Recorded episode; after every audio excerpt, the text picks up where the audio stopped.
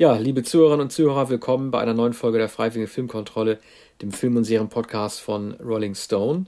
Wir beginnen heute äh, mit einem ganz neuen Ranking. Ihr kennt, ja, äh, kennt uns ja schon von unseren äh, Jahrgangsfolgen. Die 80er haben wir abgehakt, die 90er und 70er kommen noch. Und wir haben parallel noch unser James Bond Ranking. Jetzt ist Zeit für ein drittes Ranking, nämlich, äh, das war Arnes Idee, das Tarantino Ranking. Äh, wir werden alle ähm, zehn Manche sagen ja, es seien neun. Äh, ich sage, es sind zehn. Äh, Filme von Tarantino besprechen, bei denen er Regie geführt hat. Dazu die wichtigsten, für die er das Drehbuch verfasst hat. So kommen wir insgesamt, glaube ich, vielleicht auf, müssen wir nochmal nachgucken, 13 oder 14. Und äh, wir fangen an ähm, chronologisch und äh, zwar mit natürlich Reservoir Dogs. Äh, Res jetzt geht schon wieder los. Reservoir Dogs. ja, oder, Ducks, oder. Die Ducks sind ja. auch gut, die Enden. Ja, oder äh, nehmen doch den deutschen Titel äh, ja. Reservoir Dogs Wilde Hunde. Ach, es gibt einen wir Deutschen. Sprechen, ah, ja. ja, wir sprechen, also ursprünglich wahrscheinlich der deutsche Verleihtitel damals. Aber Dogs ist eindeutig. Äh, Dogs ist, ist ja eigentlich auch, ist ja fast deutsch. Ja. Reservoir ist äh, etwas ungewöhnlich, aber das, das Reservoir gibt es ja auch in, in, in deutscher Sprache. Reservoir. Ja, und, und, und, und, und, und Tarantino hat damit ja auch ähm, sozusagen die implizit geltende, zumindest für neun Filme, nicht für zehn äh, geltende, ähm, äh, zehn Filme geltende Regel aufgestellt, dass seine Filme immer aus zwei, zwei Namen bestehen. Ne? Reservoir Dogs, Pulp Fiction, Jackie Brown und so weiter. Das hat er dann erst, diese Regel hat er erst gebrochen, als es um The Hateful Eight ging, wobei du The als bestimmten Artikel auch weglassen kannst. Bei Once Upon a Time in Hollywood war es natürlich total ja. äh, egal. Äh, fangen wir mal kurz an mit äh, Musik aus ähm, diesem ähm, Film, einem Stück, das ihr alle kennt, nämlich Stuck in the Middle with You.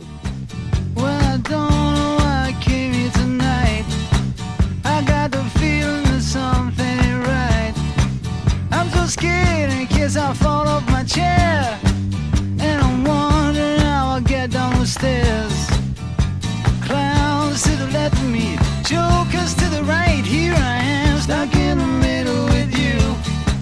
Yes, I'm Ja, das ist äh, auch schon die Kernszene. Also wir werden sowieso, wir gehen mal davon aus, dass jeder diesen Film inzwischen kennt. Ne? Er ist äh, 30 Jahre alt und wir werden also wahrscheinlich auch ein bisschen spoilern. Also dürft ihr euch bitte nicht überwundern ähm, falls sowas mal passiert. Aber äh, wir fangen mal einfach mal an äh, mit diesem Song. Äh, es ist ja so, Stuck in the Middle äh, with You. Michael Metzen, der sagt zu diesem Cop, ähm, den er da gefesselt hat im Stuhl, äh, einen ganz bezeichnenden Satz. Das ist eigentlich der schlimmste, der im ganzen Film fällt, wie ich finde. Er sagt, es ist egal, was du weißt oder nicht weißt, weil ich dich in jedem Fall foltern werde. Ja, und, auch äh, umbringen, also glaube ich. ja, umbringen. Ja, also zuerst sagt er, ne, zuerst sagt er Folter und es ist dieses Exploitation-artige, ne, dass die Lust an der Gewalt, diesen Stilismus, den man Tarantino da vorgeworfen hat, der kommt da eigentlich zum ersten Mal zum Ausdruck, dass dabei noch irgendwie so ein ähm, äh, schönes, fast so ein Schlagerlied äh, mit, ein, mit eingeblendet wird, ist übrigens ein, eine Mechanik, die äh, später noch von anderen Regisseuren benutzt wird, dass man besonders schöne Lieder dann einspielt, wenn ganz schreckliche Sachen passieren. Ich erinnere da nur mal an hier David David Fincher und ähm, diesen Stieg Larsson, dieser Stieg Larsson-Verfilmung, es fällt mir der Name nicht ein, mit Daniel Craig. Ja, irgendetwas wie äh, Verblendung oder. Äh, the Girl with ja. the Dragon Tattoo. The Girl, ja. Da wird nämlich Daniel Craig auch gefoltert und läuft von Enya im Hintergrund Orinoco Flow. Ja. Das ist sehr grell. Ist, Insofern ist ja. ähm, Stuck in the Middle with You nicht so grell, äh, das ist kein so schöner Song, es ist kein so berühmter Song. Der berühmte Song von Gary Rafferty, der, ähm, der eine des Duos Steelers Wheel war, der äh, berühmte und schöne Song ist Baker Street. Und Baker Street ah, ja. eine, mhm. eine noch größere Verhöhnung mit dem berühmtesten Saxophon-Solo aller Zeiten, behaupte ich einmal aus den 70er Jahren, jedenfalls von Ralph Ravenscroft. Dieses Saxophon-Motiv wäre eine noch größere Verhöhnung gewesen und Baker Street stammt auch aus den 70er Jahren. Aber in Amerika kein so großer Hit, aber in Europa ein großer Hit und vor allem in Deutschland. In Amerika ist wahrscheinlich Stick in the Middle with You ein größerer Hit gewesen. Und es geht ja hier um das Top 40 Radio. Das ist, dies ist ein Film, ja. abgesehen von, von aller Gewalt, vom Film Noir, von der Einheit von Zeit und Raum und anderen Tricks, die hier zumindest äh, Tar Tarantinoismen, die hier schon angedeutet sind, ist es eigentlich ein Film über das amerikanische Top 40 Radio, das immer wieder eingeschaltet wird an den wenigen ähm, Schauplätzen, da der Film spielt. Und man hört diese einschmeichelnde, angenehme Stimme, die immer wieder auch verkündet, hier hört ihr das Radio der 70er Jahre, hier sind die Hits aufgehoben, hier hört ihr nichts ja, anderes. Und Michael ja, Madsen ist der, der, der große Anhänger dieses Top 40 Radio. Ja, äh, das, das hast du völlig richtig gesagt, weil ähm, das äh, eine Sache, die man bei Tarantino oft äh, vergisst oder bei der man irgendwie denkt, hä, äh, das hätte ich jetzt anders vermutet. Er ist eigentlich niemand, der äh, gewalttätige Lieder mag. Er ist im Grunde genommen äh, jemand, der wie du gesagt hast, auch ein Top-40-Typ ist, der äh, zwar auch Songs ausgräbt, die man lange nicht gehört hat, wie jetzt hier Mizzaloo von äh, Dick Dale für Pulp Fiction, aber er ist doch jemand, der im Grunde genommen den Schönklang doch jederzeit vorziehen würde. Und das ist ja das Problem. Wenn er ein Gewaltfilmer ist äh, und das nicht unbedingt im Einklang steht mit den Liedern, die er privat hört, muss er das trotzdem beides irgendwie unter einen Hut bringen. Er hätte zum Beispiel nie äh, bei Gewaltszenen, sagen wir mal, Speed Metal oder sowas affiges, pseudonaheliegendes gemacht, Nein. sondern trotzdem mal auf, auf den Soundtrack seiner Kindheit gesetzt. Also muss er praktisch diesen Steelers Wheelers, genau. Deshalb muss er das nämlich machen. Ähm, und äh, diese Zeitebenen, die du auch erwähnt hast, äh, wir sind ja noch bei der Musik, ich will trotzdem gut die Zeitebene, weil sonst vergesse ich das, ne? Ähm, er hat etwas sehr, sehr Brutales gemacht in diesem Film, äh, was die Zeitebenen angeht, was er in Pulp Fiction wiederholt hat. Äh, und das ist eine Sache, also viele würden jetzt sagen, hm, ich bin ja eher so der Feuilletonist und mir ist es egal, ob jemand stirbt, mir geht mir geht es um das Gesamtbild, man kann da auch nicht spoilern, spoilern sind mir egal.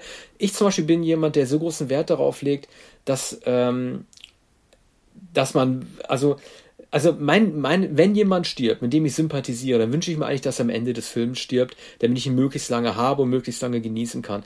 Was sie hier macht mit diesem We mit dem, mit dem ähm, äh, Vega-Brüder, wie es ein Vincent Vega äh, auch macht in Pulp Fiction ist, er lässt ihn nach ungefähr 60 Prozent des Films sterben. Michael Madsen wird erschossen von Tim Roth, so wie, so wie ähm, sein Filmbruder mhm. ähm, äh, Travolta in Pulp Fiction mhm. auch erschossen wird und man sieht ihn aufgrund der Zeitachsenverschiebung danach ein zweites Mal. Und das ist ein sehr schmerzhafter Prozess, weil jedes Mal, wenn du ihn danach nochmal siehst in Aktion, du in Wirklichkeit ja weißt, dass er eigentlich längst das Zeitliche ja. gesegnet hat und du musst damit klarkommen, dass er in Anführungszeichen am Ende des Films stirbt, äh, Tarantino aber diesen Zeitsprung nach vorne macht und du ihn auf einmal wieder als Lebenden hast, wird dieser tote Mensch praktisch nochmal als Lebender vor Augen geführt und das ist ja. eine sehr, sehr schmerzhafte Sache zu sehen, finde ich. Also du vermisst Michael Madsen. Ja, oder ich will zumindest, dass wenn er stirbt, dass er am Ende stirbt, damit man dann das Kino oder äh, den Kinosaal verlässt oder den Fernseher aufmacht ja. und weiß, okay, man ist bis zum Ende bei ihm geblieben. Ja. Musste, weil jedes Mal, wenn du ihn dann noch lebend siehst, dann denkst du ja daran, hey, was ist denn wirklich mit dem passiert? So wie Tarantino, äh, so wie ähm, Travolta auf dem Klo erschossen wird. Ne, von Bruce Willis äh, und danach noch irgendwie äh, brillante Auftritte hat, als er dann in die Villa fährt und das Auto waschen muss und so weiter. Hast du hier halt Michael Metzen, der halt in Wirklichkeit, also dann erschossen wird, äh, übrigens auch sehr plötzlich, äh, naja, was ja auch ein Merkmal ist. Ne? Er muss plötzlich ja. erschossen werden. Übrigens ähm, hat er zu diesem Zeitpunkt ja schon äh, diese sadistische Tat begangen. Also stimmt auch wieder. Na, wahrscheinlich versteht Tarantino wie wie auch äh, der Zuschauer das eigentlich als Rache oder als äh, als gerechte als gerechten Tod, den ja ähm, Tim Roth ähm, bewerkstelligt, den man fast schon vergessen hatte zu dem Zeitpunkt und der dann noch einmal zur Waffe greift und Madsen erschießt, wie sich am Ende zeigt, vergeblich. Ne? Das ist natürlich die Vergeblichkeit bei Tarantino. Man hat noch Hoffnung für den Polizisten, man hat noch Hoffnung für Tim Roth. Es ist aber, äh, ich möchte sagen, zu dem Sadismus oder zu der zu der Trauer um Figuren. Das lange Sterben des Tim Roth ist hier besonders quälend. Auch äh, die Anmutung des äh, erkennbar sehr falschen Blutes, die, die äh, Blutlache, in der Tim Roth liegt und in der später dann auch Kai Tell Ja, man wäre schon tot. Man wäre schon tot eigentlich bei, bei, bei, bei so einem Blutverlust. Das auch, tot, ja, aber, das auch. Aber äh, gut, da ist absichtlich eine, ähm, eine rote Farbe, äh, die unecht wirkt, ausgeschüttet ja. worden. Ne? Aber findest du nicht, also äh, es ist ja jetzt übertrieben formuliert oder äh, bildungsbürgerlich formuliert. Es ist ja auch eine Entwicklungsgeschichte vor allem der Figur von Tim Roth, die da halt auch gezeigt wird. Ne? Ja. Äh, er wird aufgebaut von seinem Ermittler, er lernt auswendig, was er zu sagen hat. Äh, ne? Er macht ein sehr, sehr langes, äh, nicht Casting, aber doch eine sehr lange Probe, damit er als äh, Kleinkrimineller authentisch rüberkommt. Und dann kommt dieser, äh, ähm, äh, diese Schusssituation, die überhaupt nicht absehbar gewesen ist von einer Frau, die zufällig in einem Handschuhfach einen Revolver dabei hat. Ja. Und äh, dann kommt auch dann diese Szene, die man relativ früh am Anfang sieht, eine totale Entwürdigung seiner Position. Er bekommt Angst, er sagt, äh, scheiß auf Knast, bringt mich bitte sofort zum Krankenhaus. Und äh, er, er, er lässt zwar nicht seine Fassade fallen als äh, Cop incognito, aber er ist, er ist auch jemand, der auf jeden Fall am Leben bleiben will und äh, äh, es fehlt, eigentlich nur, nur, noch, dass er sich in die Hose gemacht hätte. Und diese Art von Darstellung, ich will nicht sagen, dass Tarantino damit sagen wollte, dass Cops die uncooleren Leute sind im Vergleich zu den Kriminellen, aber es war doch zumindest eine sehr, sehr traurige Darstellung eines Menschen, der sich einfach nicht mehr unter Kontrolle hat. Ja, aber er ist äh, natürlich kein Profi und er ist nicht so hart gesotten wie etwa Madsen, der ja offenkundig auch äh, paranoid ist oder äh, äh, pathologisch, ein pathologischer Gewalttäter das aber mit lächelndem Gesicht. Etwas fast noch erschreckender ist eigentlich äh, Chris Penn. Ähm, Chris Penn bleibt eigentlich undurchschaubar. Man, man, man kann sagen, der ist also sowas, also ein völlig gewissenloser Schelm, kann man sagen. Äh, aber das macht ihn unheimlich. Also Chris Penn ist ein richtiger Horrorclown.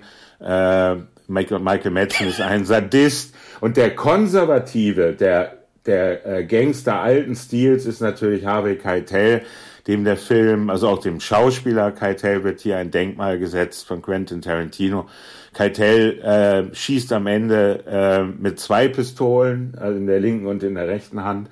Und Keitel ist ein sentimentaler Mensch, denn er hängt an, an Ross und ähm, stirbt am Ende für ihn, weil er es nicht dulden kann. Er glaubt nicht, dass Ross ein Verräter ist und Ross muss es ihm im Sterben sagen. Ja, es ist nicht erstaunlich. Also ich habe mich jetzt äh, mit den Produktionsbedingungen ähm, nicht zu sehr beschäftigt. Es ist doch relativ erstaunlich, dass, äh, wie man so schön sagt, der ehemalige Videothekar Quentin Tarantino. Ja. Das, er hatte ja schon äh, so, so, so, so, so einen gewissen Ruf als, äh, nee, wobei die, die großen Drehbücher hat er da noch nicht gemacht.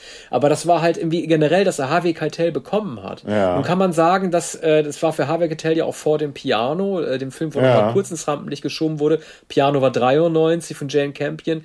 Äh, er war, ich will nicht sagen, dass er Nobody war, aber Harvey Keitel hatte auch niemanden mehr wirklich auf dem Schirm äh, dass er den trotzdem bekommen hat das fand ich schon, das fand ich schon hm. interessant, ne? Also Steve Buscemi war da ja auch noch kein Star. Nein, Buscemi war ist natürlich die Entdeckung des Films.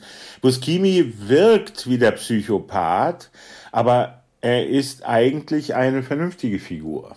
Buscemi ist die vernünftigste Figur möglicherweise ein äh, einigermaßen rational vorgehender. Man kann natürlich sagen, am Anfang ist natürlich dieser Witz mit Mr. Pink und er will nicht Pink sein. Also er ist der typische Aufsässige, äh, auch der Oddman, äh, der einigermaßen rational handelt, der dann, dem es aber auf die Nebenschauplätze und auf die Details ankommt. Und der sagt, warum soll ich pink sein? Andere sind weiß, andere sind blau und ich soll pink sein? Kann ich nicht tauschen? Und dann sagt er. Der wollte Mr. Purple sein. Ja, er sagt gesagt. dann, wenn überhaupt, dann warum nicht Purple? Nein, ja. hier wird nicht verhandelt. Purple gibt es, gibt Pink. So. Und dann sagt er, okay, okay, so wichtig ist es dann auch nicht. Und das denkt der Zuschauer auch, nachdem er sich schon drei Minuten gelangweilt hat mit dieser Diskussion um Mr. Scheiß Pink. Ne? Naja, die Sache ist Pink, äh, also er mag das halt deshalb nicht, ja, weil wir wissen, äh, er sagt, er findet das schwul. Ne? Ja, ja klar. Also er findet das schwul. Aber äh, es ist natürlich auch ähm, unabhängig davon, äh, die, die Farbe, die damit assoziiert wird, auch äh, sozusagen am queerligsten zu sein. Also gar nicht mal wegen der Konnotation, sondern es ist generell eine sehr lebhafte Farbe. Und wenn du halt White hast oder äh, Brown hast, dann hast, dann hast du eine gewisse Art von Ordnung halt drin, ein Kategoriensystem. Ja gut, aber ob, das, halt ja, aber ob das Busquinis ja. Absicht ist, ja, also der, das der, kann sein. Er wird, er wird ja, äh, das wird ihm ja nicht so unrecht sein, dass er zum Beispiel in Keitel ein ruhigeres Temperament erkennt.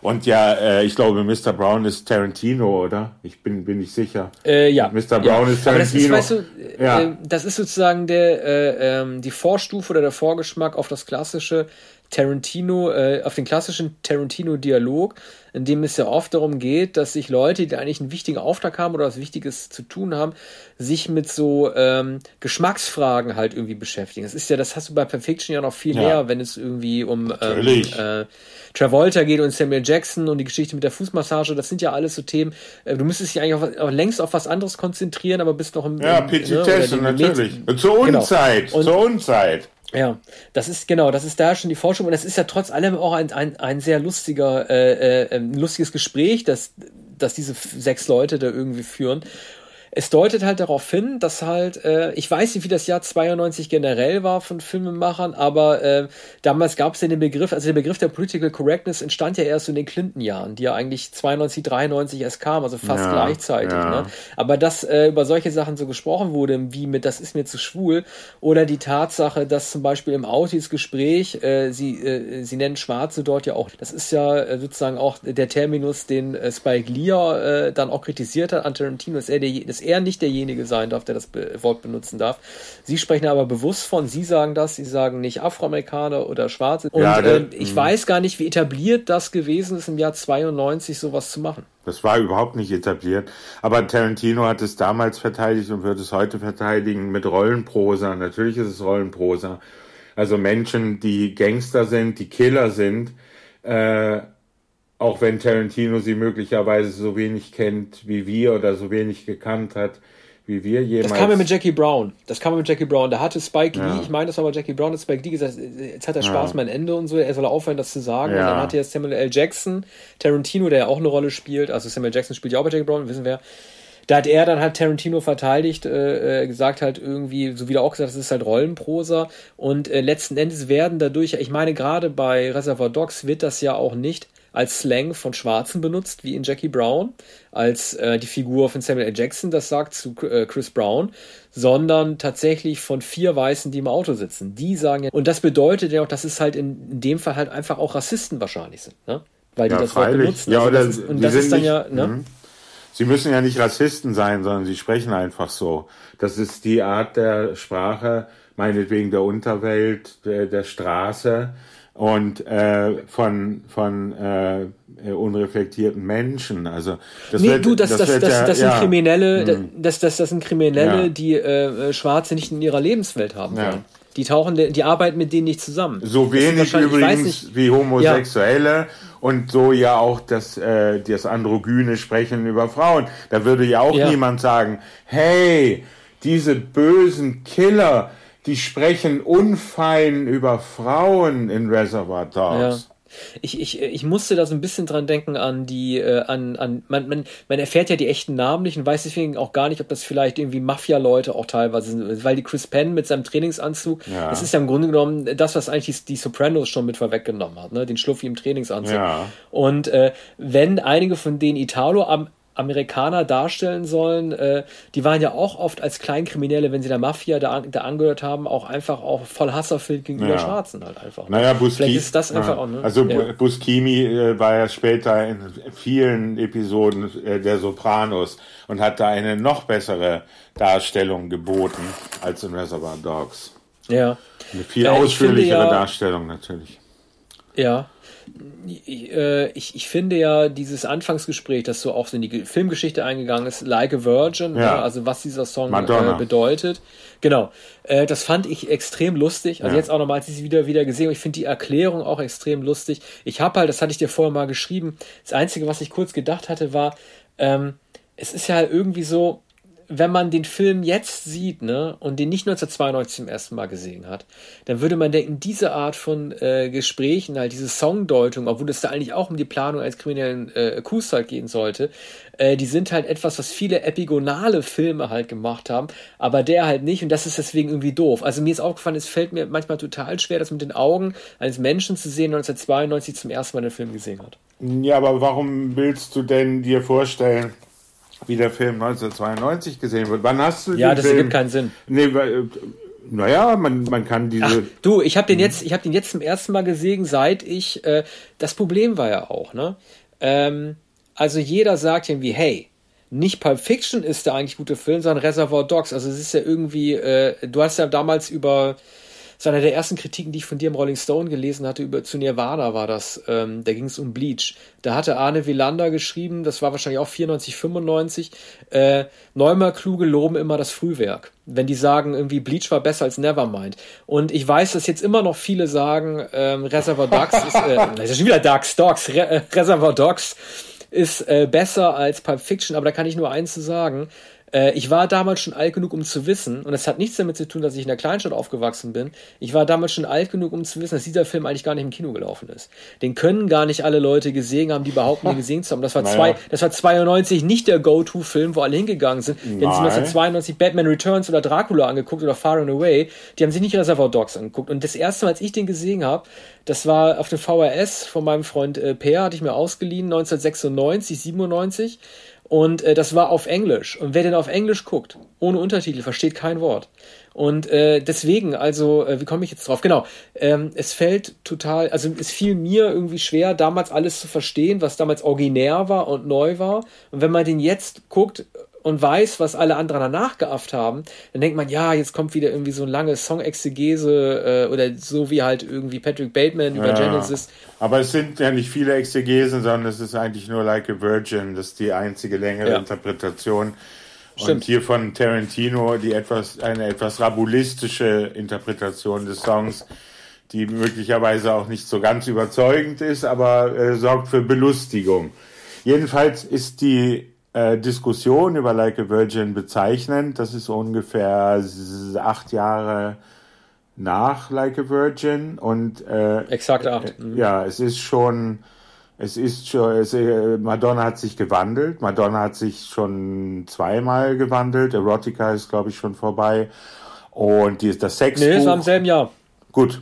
Sex und ja. Erotica waren beide 92. Gut. Ähm, das ist die zweite Wandlung und die andere ist mindestens die mit Papa Don't Preach. Und tatsächlich sagt der eine, ich weiß nicht mehr welcher es sagt, Like a Virgin fand ich gut, aber seit Papa Don't Preach habe ich es nicht mehr verfolgt. Da hat mir nicht gefallen. Papa Don't Preach nicht mehr. Und das war, glaube ich, 86 ungefähr. 86, aber es war der bessere Song, finde ich, ehrlich gesagt. Ähm, ich äh, ich habe mich immer gefragt, also diese Produktionsfirma von Till Schweiger, die heißt so Mr. Brown Entertainment, ne? Mhm. Da hat er, hat er also ja, ja, das kommt daher, ja, ja, äh, ja, ja. Ja, genau. Aber wieso hat er sich gerade, also vielleicht mag er den Namen Brown, aber ja. wieso hat er sich gerade die, die Figur ausgesucht? Ich finde, bei ja, Tarantino merkt man auch mal, also ich finde es ja ambitioniert und auch völlig angemessen, dass man äh, er wusste nicht, ob es nicht einfach ein One-Shot bleiben würde, dieser Film, und ob er halt irgendwie danach noch die Gelegenheit kriegen würde, nochmal einen zu filmen. Dachte er wahrscheinlich, ich baue mich selber als Schauspieler ein, aber man sieht halt wieder mal, man soll jetzt auch nicht die, die Sau durchs Dorf treiben, man weiß es ja, man sieht aber halt einfach nochmal, dass er einfach auch kein guter Schauspieler ist, Tarantino. Ne? Ja, gut, das hat er sicher nicht beabsichtigt. Jetzt, äh, da man jetzt weiß, äh, dass es sich um den Regisseur handelt, was man damals wahrscheinlich auf Anhieb nicht wusste, äh, äh, achtet man natürlich am Anfang des Films besonders darauf und sieht, äh, dass er unter den professionellen Schauspielern dilettantisch wirkt. Aber er wollte unbedingt äh, diese Deutung von Like a Virgin selbst sprechen und war sehr stolz darauf. Ne? Also ich, ich bleibe ja dabei, dass Denzel, Denzel Washingtons Frage in Crimson Tide äh, nach dem ähm, nach dem Silver Surfer, also nach dem Zeichner des Silver Surfer, noch genialer ist. Und äh, dennoch hätte Tarantino in einem U-Boot schon seiner Größe wegen äh, es nicht sprechen können. Deshalb musste Denzel Washington diese Frage an einen Matrosen oder an zwei Matrosen stellen. Wer ist der beste Zeichner des Silver Surfer? So. Und danach hätte er es eigentlich nicht mehr machen müssen, aber es gibt dann diese ganz langen Ausführungen in Pulp Fiction, äh, in, Entschuldigung. Kill Bill. In, Kill Bill, genau. In Kill Bill ja, hat er, ja, er hat das in, in das ins, Ex, ins Extrem getrieben und äh, in Hateful Eight hat das sogar noch, noch einmal verlangsamt gegenüber David Carradine in ähm, äh, Kill Bill. Ich würde gerne von, von ähm, Tarantino wissen, er hat das so ganz nebensächlich gesagt, dass ihn eine Batman-Verfilmung nicht interessieren würde, weil die Figur des Bruce Wayne und Batman so langweilig ja. sei. Und das hat mich immer beschäftigt, weil äh, klar, er hat ja die Superman, das, darüber werden wir in Kill Bill ja sprechen, er hat ja die Superman und äh, Clark Kent Deutung, dass eigentlich Superman der Betrüger ja. ist, weil die Schwächen des Menschen in der Figur des Clark Kent irgendwie aufzeigt.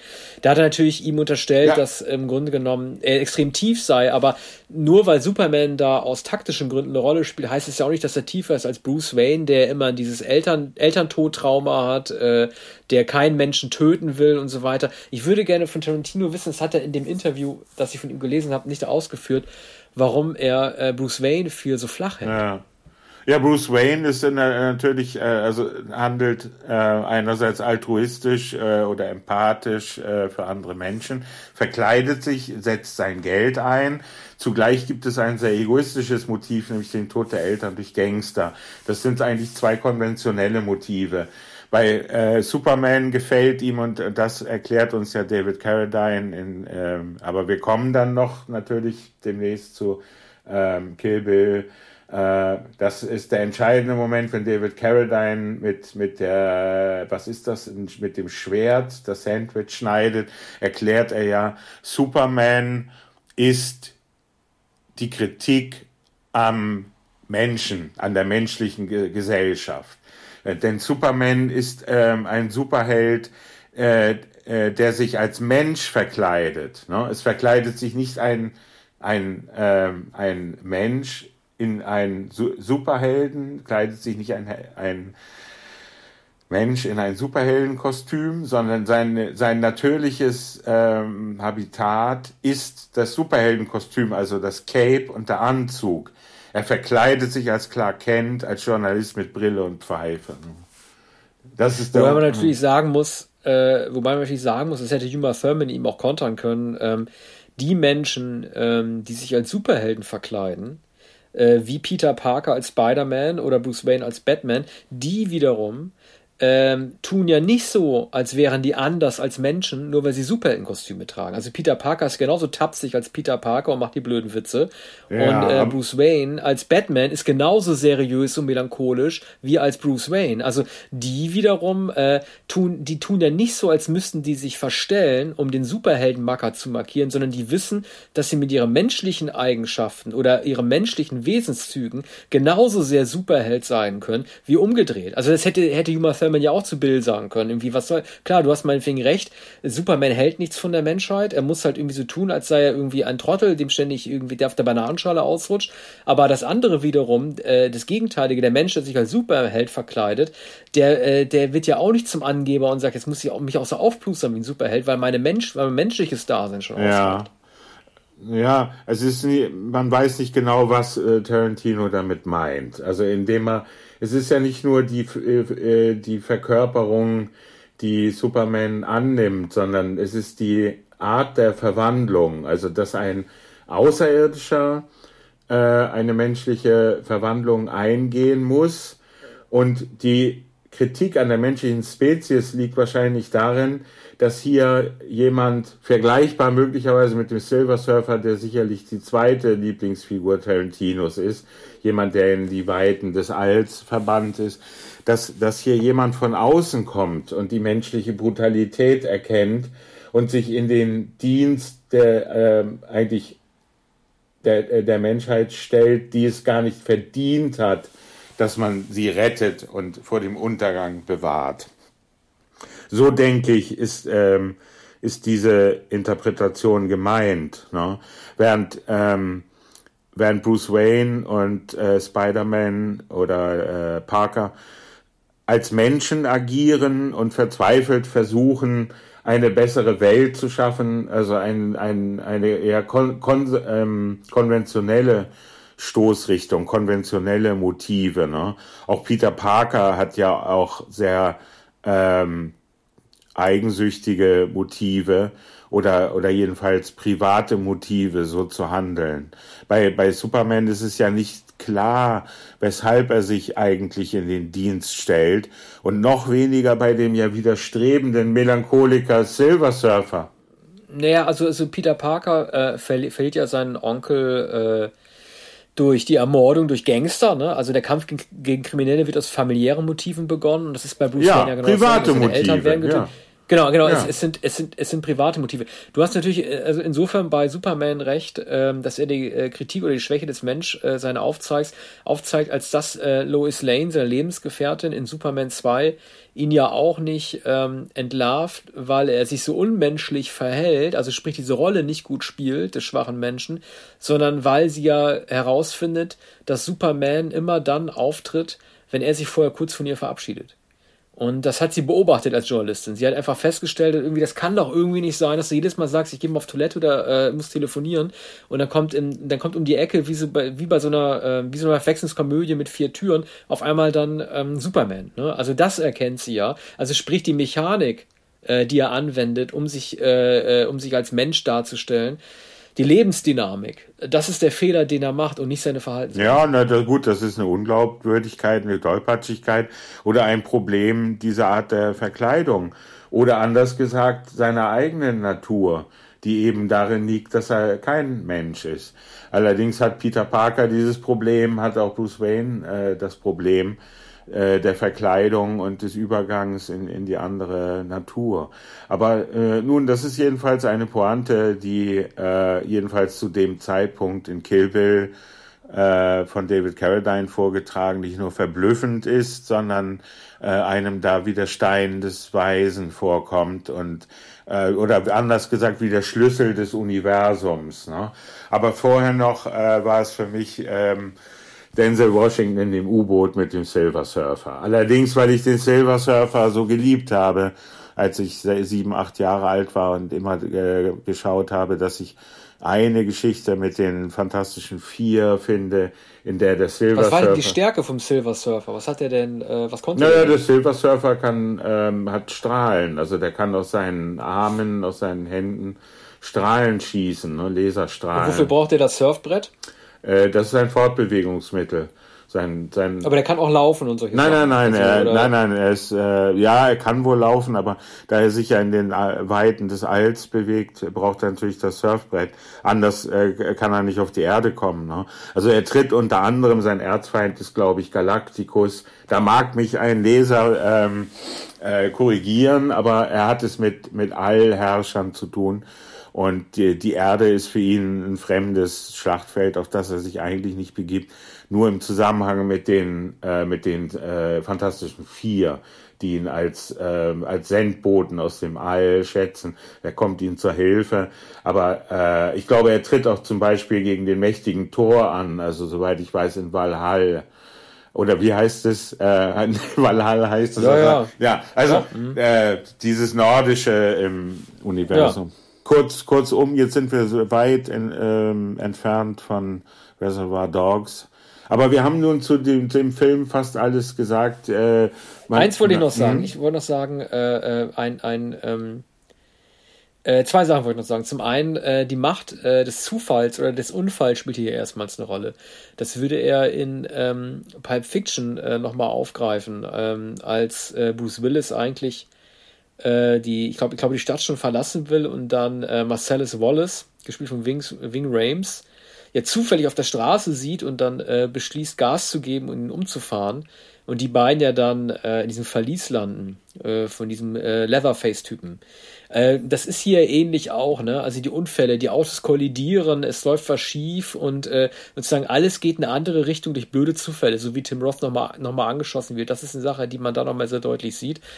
Das wollte ich auf jeden Fall nochmal sagen. Und ähm, das ist, äh, also was ich so erfrischend finde bei dem Film, und das wird einschließlich bis Jackie Brown äh, so gehen, äh, das sind amerikanische Filme, die nicht in, in, nicht in Fantasiebegebenheiten spielen oder in so, äh, du hast, hast du bei Kill Bill ja schon, wenn es nach Japan geht und ähm, äh, Uma Thurman in diesem Flieger sitzt, wo alle, die dort auch drin sitzen, so Samurai-Schwerter, da wo man eigentlich sein Cocktailglas hinstellt, so platziert haben oder Dinge passieren wie in, in Glorious Bastards im Nazi-Deutschland, die es eigentlich nicht geben kann. Also du hast äh, in diesem Film, und das geht nur drei Filme, bis einschließlich Jackie Brown, seine amerikanische ähm, Umgebung, die realistisches Kino bedeutet. Du hast noch kein Kulissenkino, mhm. bei dem ähm, das Aussehen der Umgebung, in der, in der du dich befindest, einen eigenen Charakter einnimmt.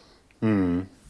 Naja, die Halle ist natürlich eine klassische Kulisse, auch die Bühne. Naja, gut, aber ja. das ist was, was, ja. was realistisches. Also eine theatralische eine ne? Theaterkulisse, ne? ja. ja, ja. Na, das ist schon äh, der Versuch einer realistischen Kulisse. Aber man sieht natürlich. Äh, Budgetgründe.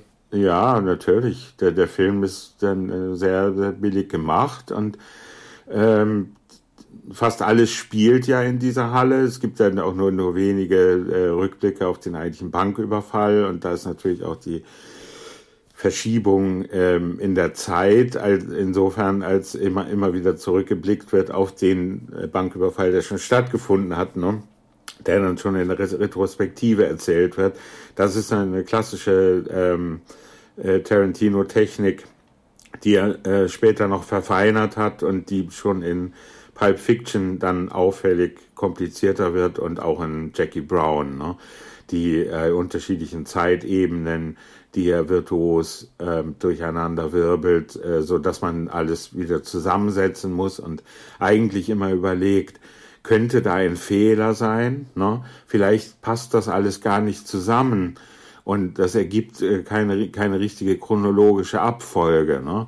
Etwa wenn hier äh, noch der, äh, der Schmuck oder die Diamanten mitgenommen wurden und, und dergleichen. Und da fragt man sich, wann, wann ist das alles passiert? Und man, man sieht dann die Gleichzeitigkeit, ne, wie sie mit dem Auto wegfahren und wie dann die Polizei kommt und wie die und wie sie ähm, der äh, die Frau aus dem Auto zerren und wie die Frau äh, ins Handschuhfach greift, da eine Pistole hat und Tim Ross anschießt. Ne? Das wird alles erst im Nachhinein geschildert. Und das ähm, finden wir dann natürlich bei Pulp Fiction schon zwei Jahre später wieder. Und da ist es, ähm, ist es noch raffinierter aufgesplittert in einem Film, der ja auch viel länger ist. Also ja, ich, äh, ich denke, dass Reservoir Dogs eine Fingerübung ist. Damals äh, war es sensationell. Ich war immerhin in dem Alter, da ich den Film schon sehen konnte. Man konnte in jeder Stadtzeitschrift, vielleicht nicht in den Feuilletons, aber in jeder Stadtzeitschrift lesen, dass man ins Kino gehen muss, um den Debütfilm eines Debütanten, der Quentin Tarantino heißt. Und der Videothek. Da lag ich ja falsch. Ja. Da lag ich ja falsch, weil ich war wirklich davon ausgegangen, ich bin zwar ein paar Jahre, nicht viele, viele Jahre, ein paar Jahre jünger als du, aber ich bin mir eigentlich ziemlich sicher, dass das der Film war, in dem man über, in dem man, über den man in Deutschland nicht so sehr geredet hat. Aber gut, da hatte ich einfach eine selektive Wahrnehmung, weil ich in Gedanken schon bei Michael Keaton war äh, als, als Batman. Aber ich hatte das Gefühl, dass eigentlich das eigentliche Tarantino-Fieber erst in Pulp Fiction ausgebrochen ist und viele gesagt haben, irgendwie, ja, hättet ihr mal das Debütwerk von ihm schon gesehen, ne? Naja, unter Menschen, die sowieso ins Kino gehen und das Cineasten und Bescheid wissen, war, war Tarantino, äh, war äh, äh, Reservoir Dogs äh, sofort bekannt, natürlich. Ja, das also, kam an. Wurde, danke, wurde, danke ja. sehr. Nein, das war, du warst doch zu hab jung. verstanden. Nee, du warst doch zu jung. Nö, eigentlich nicht. Nö, ich hab, ich hab, ich war, warte mal, du warst 92 doch 15. War ich, äh, 15 ungefähr. Nein, da war ich 17. 17. Da war ich 17 und bin schon locker äh, in Filme gekommen, die ab 18 waren. Ich weiß gar nicht, ob Reservoir Dogs, ob der ab 18 ist oder nicht. Doch, sicher. Aber, aber ähm, sicher. Ja? Hm, ja. Okay. Naja, weil so, so blutig ist er eigentlich nicht, wie man denkt. Man sieht ja den, den Prozess des Ohrabschneidens äh, nicht. Äh, es, es, gibt die, die blutigste Szene ist wahrscheinlich die, in der Harvey Keitel äh, sich vor diesem Polizeiauto hinstellt und die ganze Scheibe zerschießt und die beiden Polizisten, die da drin sind, auch mit zwei erhobenen Waffen links und rechts. Übrigens der einzige Stilismus, der eigentlich ein bisschen zu uncool ist für Tarantino, wie ich finde. Diese Einstellung auch mit diesen beiden erhobenen Waffen. Äh, aber eigentlich ist der Film nicht so brutal, äh, wie man denkt. Vielleicht liegt es an der Farbe Rot, ne? an, an dem Blut. Das ist ja irgendwie. Ähm, also bei, bei Kill Bill weiß man ja, dass Tarantino es geschafft hat, den mit 16 durchzubekommen, den ersten Teil bei diesem Blutbad mit den Crazy 88, diesen Ninjas, die Uma Thurman da angreifen in diesem japanischen Restaurant, indem er die entscheidenden äh, Szenen, die äh, eine Indizierung hätten verursachen können, einfach schwarz gefärbt hat, statt äh, das rote Blut zu zeigen oder wenn ein Augapfel herausgerissen wird oder so. Ja.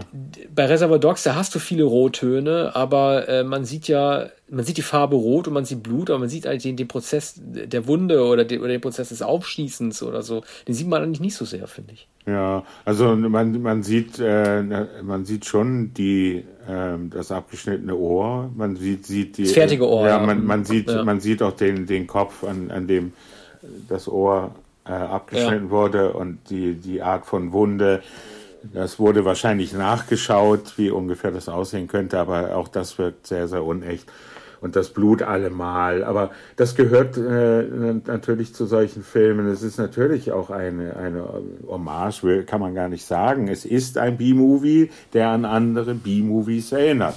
Später kam dann ein Schwarz-Weiß-Film ins Kino und das ist wirklich ein Film für Cineasten, heißt Blast of Silence von 1960, ein Schwarz-Weiß-Film, der, glaube ich, ungefähr um die Zeit oder ähm, wenige Jahre später, ins, wenn nicht sogar früher ins Kino kam. Und das ist ein wiederentdeckter äh, Film Noir, aber eben von 1960 und ein richtiges B-Movie, äh, das damals gefeiert wurde als ein existenzialistischer Film Noir, in dem es nur darum geht, dass äh, ein Killer verfolgt wird, der einen Auftrag hat und der sich dann verstecken muss und der eilt in dem Mantel, ich glaube, durch New York und das erinnere ich als einen Film, den ich dann natürlich auch gesehen habe. Ich könnte jetzt nicht sagen, von welchem Regisseur der ist. Aber so einer dieser typischen Filme, bei, bei denen jeder so, ähm, sofort sagen, ja, den muss man gesehen haben. Also unglaublich, dass der 1960 und ein Jahr vor Außer Atem oder im Jahr von Außer Atem nicht ähm, erfolgreich war oder dass der niemals als ein, ein Meilenstein der Filmgeschichte gefeiert wurde. Aber dieser Tarantino-Film ist natürlich eindeutig erkennbar als ein billig produzierter, radikal provokanter Film. Übrigens produziert von Lawrence Bender, der, glaube ich, auch die späteren Tarantino-Filme produziert hat. Richtig? Ja, also mindestens Pulp Fiction noch. Ne? Ja. Lawrence Bender, der auch dafür äh, berühmt ist, dass er diese Filme äh, produziert hat. Und ja, eine sehr gute Entscheidung. Ich weiß nichts über diese Geschichte. Jedenfalls äh, war das äh, eine glücklichere Verbindung als die mit Harvey Weinstein. Äh, ja, wir machen ja eigentlich immer ein Ranking, also wir ranken ja. eigentlich am Ende der, äh, der Folge eigentlich immer alle Filme. Nun hat ja Reservoir Dogs den, äh, das ist Glück, der erste Film zu sein, dass er damit sozusagen auch gleich auf Platz 1 steht. Ähm, die, den, wir beziehen ja auch Drehbücher mit ein in unsere Folgen. Also kommt als nächstes nicht Pulp Fiction, sondern True Romance, für ja. das äh, Tarantino das Skript geschrieben hat. Ob danach dann Pulp Fiction kommt oder erst Natural Born Killers, äh, machen wir davon abhängig, welcher Film zuerst in Kinos lief im Jahr 1994. Das müssen wir nochmal raussuchen. Ja. Das äh, weiß ich jetzt so Chantepede irgendwie nicht. Äh, ja, müssen wir nochmal gucken. Auf jeden, Fall, auf jeden Fall als nächstes kommt Das True sind Romance. jedenfalls schon wesentlich mehr als zehn Filme. Ja, ja, das sowieso. Aber so viele Drehbücher werden es nicht sein. Also wir können auch darüber debattieren. Vielleicht können ja auch die Hörer uns schreiben, ob wir Four Rooms, diesen Kurzepisodenfilm, ja. noch mit aufnehmen sollten. Auf jeden Fall kommen als Drehbücher, äh, so habe ich mir das notiert, vielleicht fehlt auch was, müssen wir nochmal kontrollieren. True Romance, Natural Born Killers und From Dust Till Dawn. Dann wären wir bei 13. Schauen wir mal. Ja. Ja, in dem Sinne, ne? Also, die erste Folge haben wir geschafft. Ja, danke fürs Zuhören. Bis demnächst wieder bei Tarantino.